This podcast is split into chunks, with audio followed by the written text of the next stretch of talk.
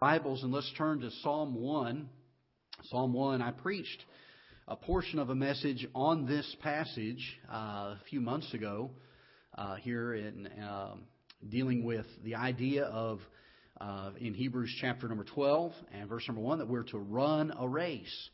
And that Satan has a way of getting us or keeping us from running that race. And he gives uh, the counsel of the ungodly the way of sinners, and the seat of the scornful. Those are the three things that Satan uses to get us to slow down from running the race. Eventually, we begin to walk, and if we continue to listen to the counsel of the ungodly, then we begin to stand in the way of sinners. And before long, we just sit right down in the seat of the scornful. We're not going anywhere for the Lord. And uh, so we've got to be so careful of those things, and we've got to guard against them. But the message tonight is going to come from the same passage or the same um, chapter here, the same psalm uh, but it's a little bit of a different passage. And I want us to look at the contrast of the blessed man who uh, is uh, going to have some amazing things happen here in this chapter uh, versus the man who follows after the ungodly and the uh, the uh, sinner and the scorner, and I want us to look at those. We're going to read the first four verses, and beginning in verse number one. Blessed is the man that walketh not in the counsel of the ungodly, nor standeth in the way of sinners, nor sitteth in the seat of the scornful. But his delight is in the law of the Lord, and in his law doth he meditate day and night. And he shall be like a tree planted by the rivers of water, that bringeth forth his fruit in his season. His leaf also shall not wither, and whatsoever he doeth shall prosper. If you have a pen, you ought to underline, whatsoever he doeth shall prosper. What a tremendous promise that we have there in Scripture. I was listening to a preacher this week, and he said uh, he was uh, going along and he was uh, reading a verse, and he mentioned to the folks, he said, if you're in the habit of marking in your Bibles, he said, underline this. And after he paused for a moment, let them have time to do that, he made this statement, and it struck me. I'm going to share it with you. He said, I mark in my Bible, and he said, I think you ought to mark in your Bible. But he said, more important than marking in our Bible is allowing our Bible to mark in us and letting the Bible make its mark in our lives. And I thought, boy, that's good. Because a lot of times we underline things that seem important to us in Scripture, and then we go our way, as James says, and forget what manner of men we are. And uh, oh, that the Bible would mark us. And so uh, hopefully this will mark us tonight as we think of this. In verse number four, the Bible says, The ungodly are not so, but are like the chaff which the wind driveth away. Father, we pray now that you'll bless and give uh, over the next few moments your wisdom and your guidance. Lord, I ask tonight that your Holy Spirit will work in our hearts to encourage us and to strengthen our faith and to draw our hearts closer to you. And so, Father, we do pray that you'll bless all that is said and done. Control the things that are said, and may it bring honor and glory to your name. In Jesus' name, amen. I want us to look very quickly, if you will, at verse number 2. The Bible says that this blessed man is a man who does not walk in the counsel of the ungodly, stand in the way of sinners, sit in the seat of the scornful. But the Bible says his delight, the thing that he loves, the thing that he cherishes, his delight is in the law of the Lord. In fact, he delights in the law of the Lord so much, the Bible says it this way, that he meditates therein day and night. Now, there are three things in the Christian's life that make up our, our Christian growth, if you will, or encourage Christian growth. And uh, I would hope and pray that there are uh, those of us here on Wednesday nights that have grown since the day we got saved. I would hope that there are none here tonight that are babes in Christ.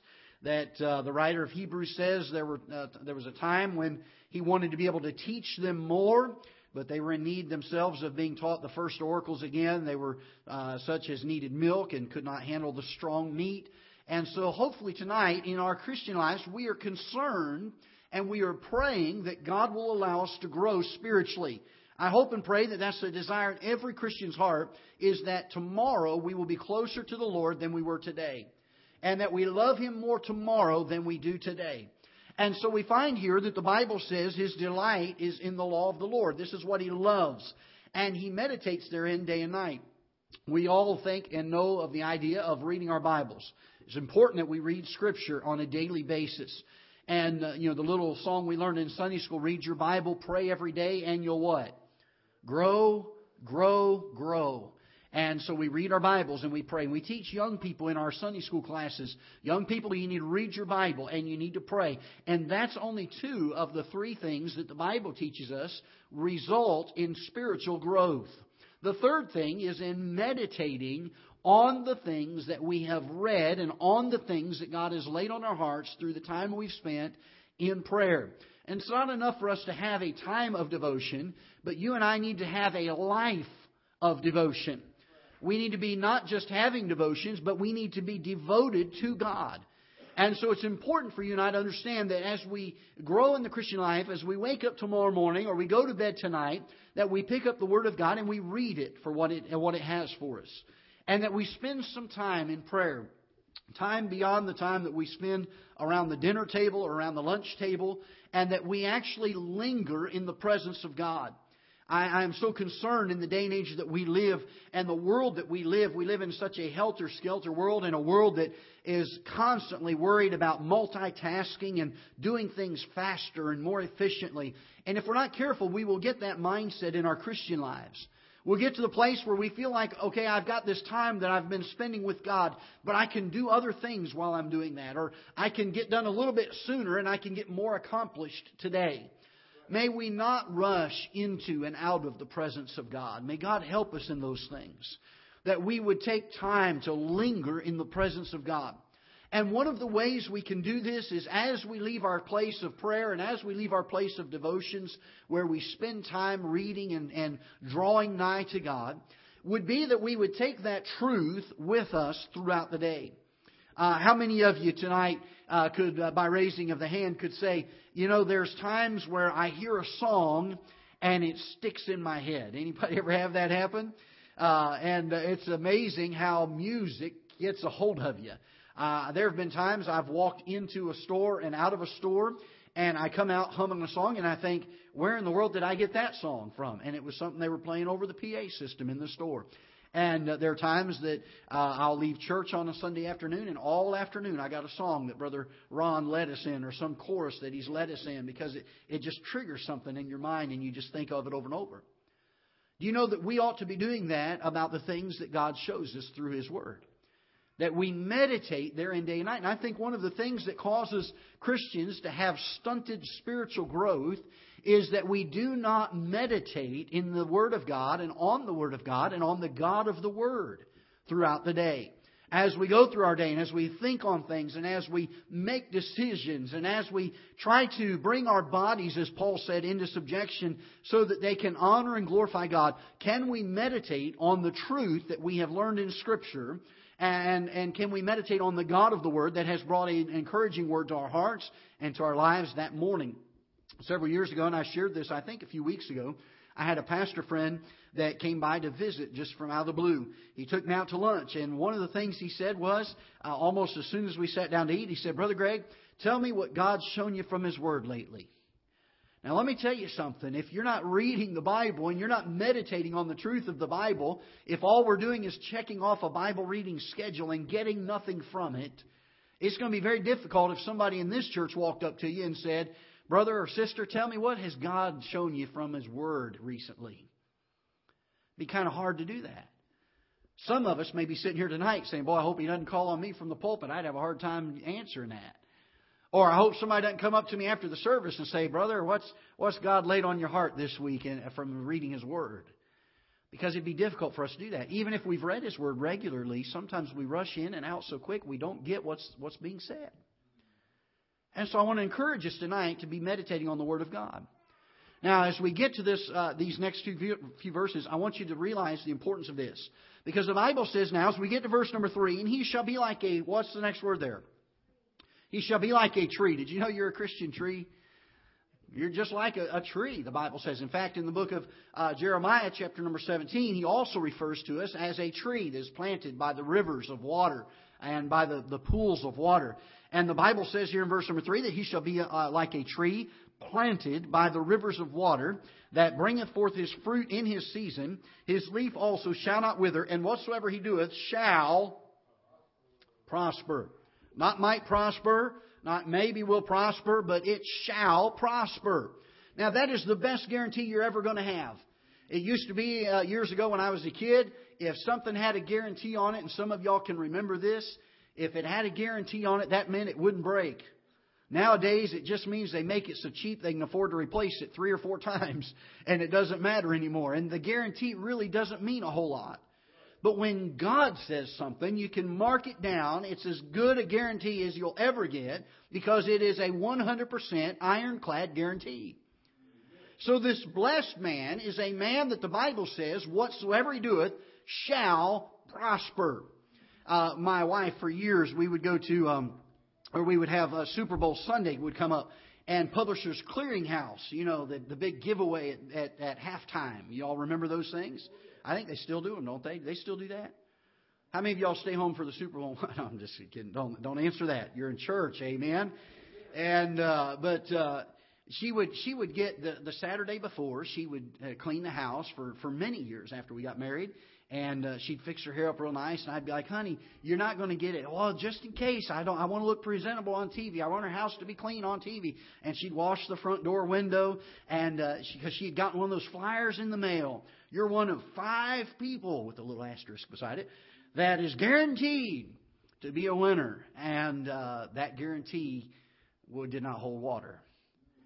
But you can mark it down that when God says, Whatsoever he doeth shall prosper, he's telling the truth. It shall prosper. The blessed man. Now let's look at this thing of the blessed man. The Bible says he shall be like a tree planted by the rivers of water. There's so much in this verse. I, I don't know if we'll have all time tonight to get it all done because I got 13 minutes, and then some of y'all are going to start walking out to watch the ball game tonight. Uh, Lord willing, and hopefully not. But the Bible says he shall be like a tree, and what's the word right after tree? Planted, right? He shall be as a tree planted by the rivers of water. Can I uh, encourage you in something? Bloom where you're planted. You're not here by accident, and you're not in the circumstances of life that you're facing right now by accident. God, if you're a blessed man, if you're one of these folks that is not listening to the counsel of the ungodly, standing in the way of sinners, sitting in the seat of scornful, and delighting in the law of the Lord, if you're one of those people tonight, rest assured God has planted you there. There's a small word inside the word planted that if you can remember this, it'll help us to understand what this means to be planted, and that is the word plan. God has a specific plan for your life. Years ago, my wife wanted us to have a flower bed out in front of our house. And we went out there and we went to uh, one of the home improvement stores and we bought some uh, flowers and some shrubs and different things. And we went out there and we spent the day weeding and getting it all tilled up. And then we walked around and before we dug holes to put the flowers in, we set the pots around. Y'all know what I'm talking about? We wanted to see how it looked before we put them in the ground. We wanted to make sure there was a plan and that it all fit together nicely. And can I tell you this that the reason God has you where He has you is because He's fitting us all together.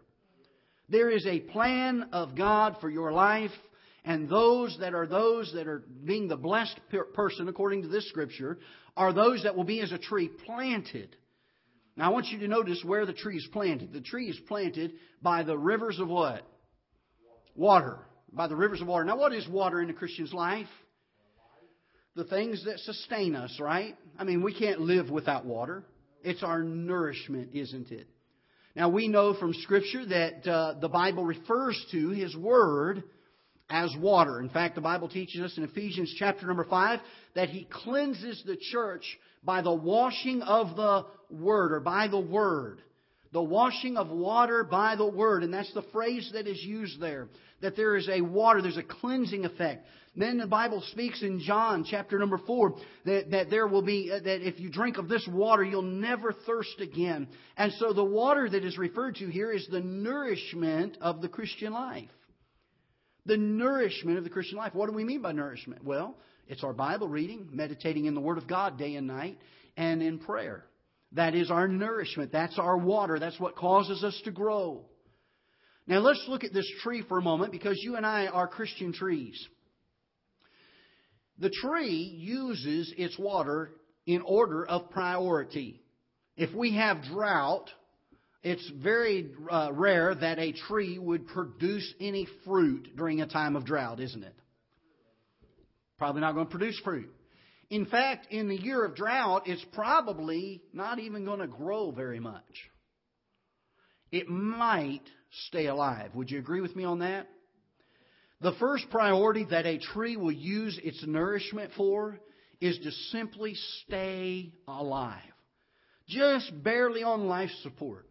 Uh, maybe in a dormant state. There's no growth, there's no fruit, there's just a stagnant tree sitting there getting barely enough trickle of nourishment to keep itself alive. And by the way, if you look around America today and the society that we live in, at how many people profess to know the Lord as their Savior, and yet how little power and moving of the Holy Spirit we have in our churches and in our country today. The great sweeping revivals are no longer here because we have a lot of Christians who are getting just a trickle of the nourishment that they need. They're barely staying alive. Now, if a tree has enough water or enough nourishment to stay alive and it has some extra, well, the next thing it's going to do is it's going to expand itself. It's going to grow. It's going to get bigger limbs, more leaves, deeper roots, bigger trunk, because it knows what's coming next. It's getting ready to bear fruit. And the bigger it can be, the more fruit it can handle. And so it begins to grow and it builds its stalk and it builds its root system and it goes deep into the water and begins to gain even more nourishment. And some Christians get to the point where they have enough nourishment to stay alive and they may even have enough nourishment to grow, but there's not enough there for them to bear fruit. And boy, I've seen that in my life, haven't you? In fact, I'll tell you the truth. I've been there in my life. I've been to the place where I knew that there was no fruit being produced, not enough nourishment, not enough water of God's Word going into my life, not enough water of my relationship with God and my walk with God and the power of the Holy Spirit, not enough nourishment there. But then, as we gain the nourishment and we have enough to stay alive spiritually and we have enough to grow spiritually, then a wonder of wonders happens. God begins to produce fruit in us. It begins with the fruit of the Spirit love, joy, peace, long suffering, gentleness, meekness, faith, and virtue. It, this fruit of the Spirit begins in us, and that is, by the way, that is, I believe, the first fruit that is born. There has to be first a, an inner change. The Bible speaks of the inner man being changed. And there has to be this new fruit that is born inside of us before it ever shows outwardly in fruit. And so we get this water, and the fruit of the Spirit is not something that we try to achieve, and we try to hang it as a badge on our vest and say, okay, I got that characteristic of the fruit of the Spirit down, and I think I'll pick that one and I'll try to put it on me so it looks nice. It's not that, but the fruit of the Spirit is something that changes and transforms on the inside and cannot help but come out. And so we gain enough uh, nourishment, we gain enough water to be able to do those things. And it, begins to transform us on the inside and begins to come out. To where when people walk around us and they're uh, uh, around us and talking with us, they say, There's somebody that walks with God. Not because they try to put on some kind of an outward vesture of this, but because there's something inside the Spirit that has changed them. And then the fruit that is born outwardly. My dad years ago uh, planted a, a orange tree. He loved navel oranges, and uh, he bought one down at one of the hardware stores, and it was just a small little thing. And he fertilized it and put Miracle-Gro on it.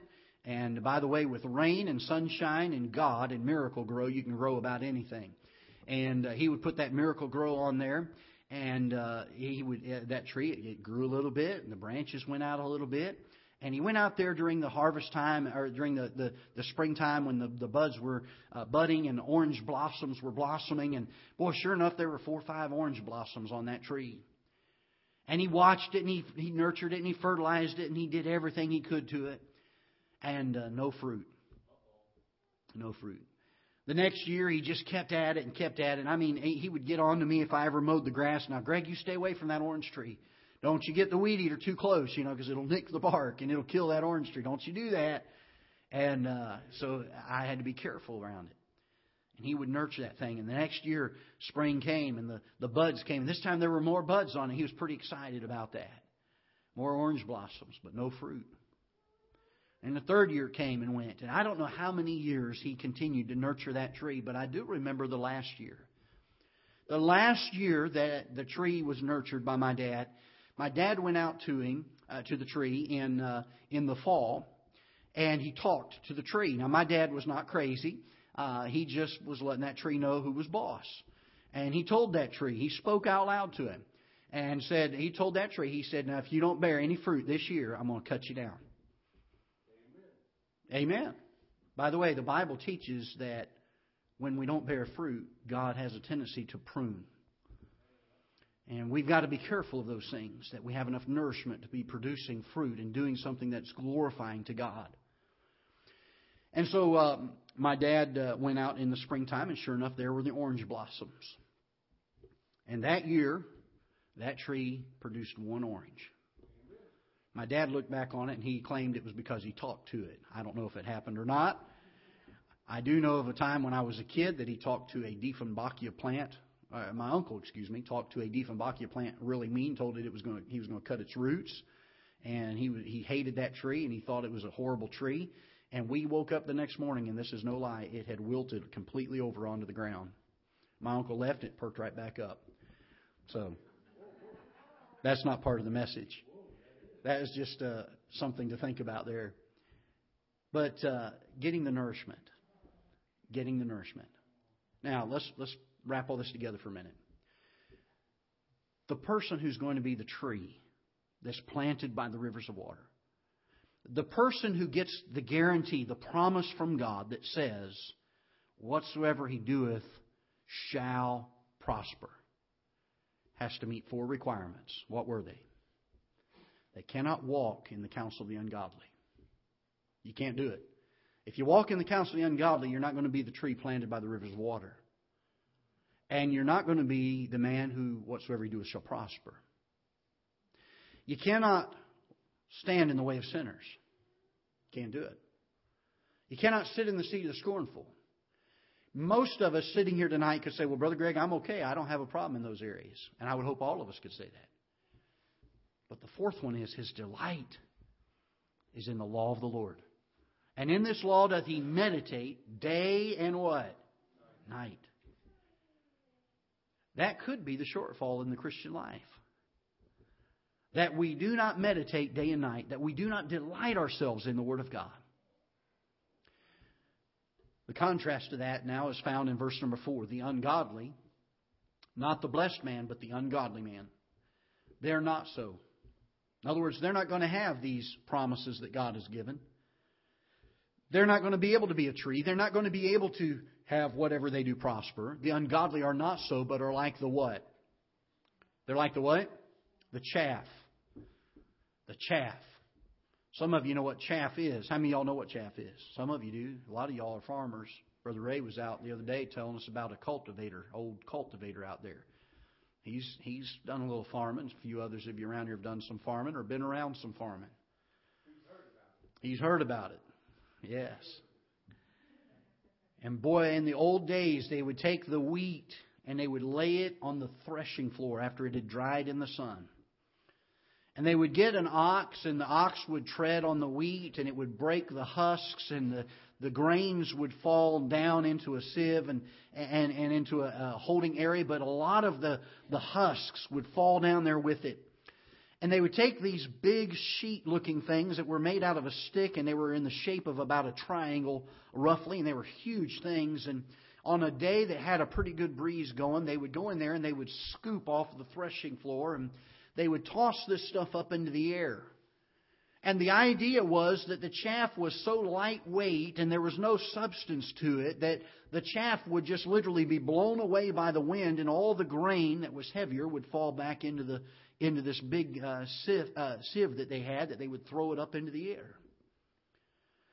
And there's going to come a day when God is going to try the works that we've done, and some of it, the Bible says, is going to burn as wood, hay, and stubble. Could we call it chaff tonight? Some of it's going to be grain. Some of it's going to be gold, precious, uh, precious stones, gold, silver, and precious stones.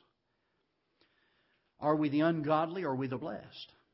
Are we the tree or are we the chaff? The challenge tonight is for you and I to get a hold of this thing of walking in such a way in our Christian lives that we delight in the law of the Lord day and night. We meditate in it day and night. And we avoid the ungodly, the sinners, and the scorners. We don't have a part with them. We set them aside and we say, I'll do everything I can to reach them with the gospel, but I'm not going to partake of the things they're dealing with. I'm going to steady myself. I'm going to anchor myself in the Word of God. I'm going to anchor myself in my walk with Him. I'm going to ask God to empower me and strengthen me for the daily journey. I hope and pray that every morning when we get up, we love God a little bit more than we did the day before. I hope and pray every day we start the Christian life, we say, Lord, may I glorify you more today than I did yesterday. Have there been times in our lives where we felt closer to the Lord, where we were closer to the Lord than we are today? And the truth is, perhaps sometimes we get away from the things we should be doing. Can we get that spirit of revival again? Absolutely. We just begin to delight in the law of the Lord, to meditate on it day and night, to love the God of the Word, to do everything that we can to draw close to Him. God is so good. We sang it tonight. We had testimonies tonight of God's goodness to us. Can we not just give our lives to Him and say, Lord, we want you to have full and complete control? I like the way Pastor words it that we don't surrender, we yield. We don't wait for Him to push us through some things for us to say, Whoa, whoa, I surrender. We yield before time. We say, Lord, I don't want to go through those things. I want you to have my life entirely now. Oh, that God would use us in that way. Father, we're thankful for your word.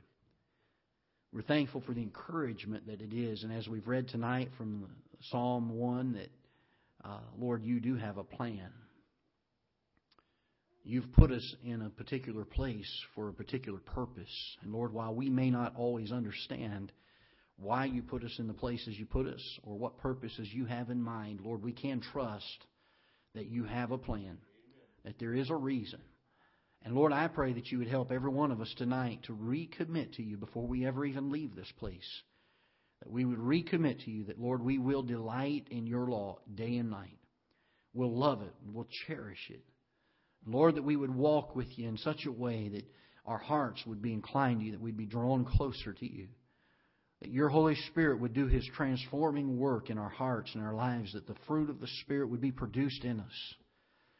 And Father, that we would see a, a church here at Keith Heights Baptist that is full of Christians who are so excited about God, who are so excited about sharing the, the gospel with those that have never heard, who are so excited about living the Christian life not ashamed of it, not, not leery of it, not, not depressed about it, but Lord, rejoicing in it that we have the privilege to serve a holy God. And Lord, we pray that you would uh, bless our lives in the way that you have promised, that whatsoever we do would prosper. And Lord, that you would have your hand of goodness upon us, that you would have your hand of prosperity upon us not in a worldly or a human sense, but Father, in a spiritual sense, that, that we would experience great spiritual growth, that we would experience the great power of God on our lives. And so, Father, we do pray that you'll bless the message tonight. May we take it with us as we leave here this evening. And Lord, may it be an encouragement to the hearts of our folks. And as we go through this week, may we think often of it. As we think many times of the little song that we hear as it comes to mind, I pray that you'll bring these truths to mind.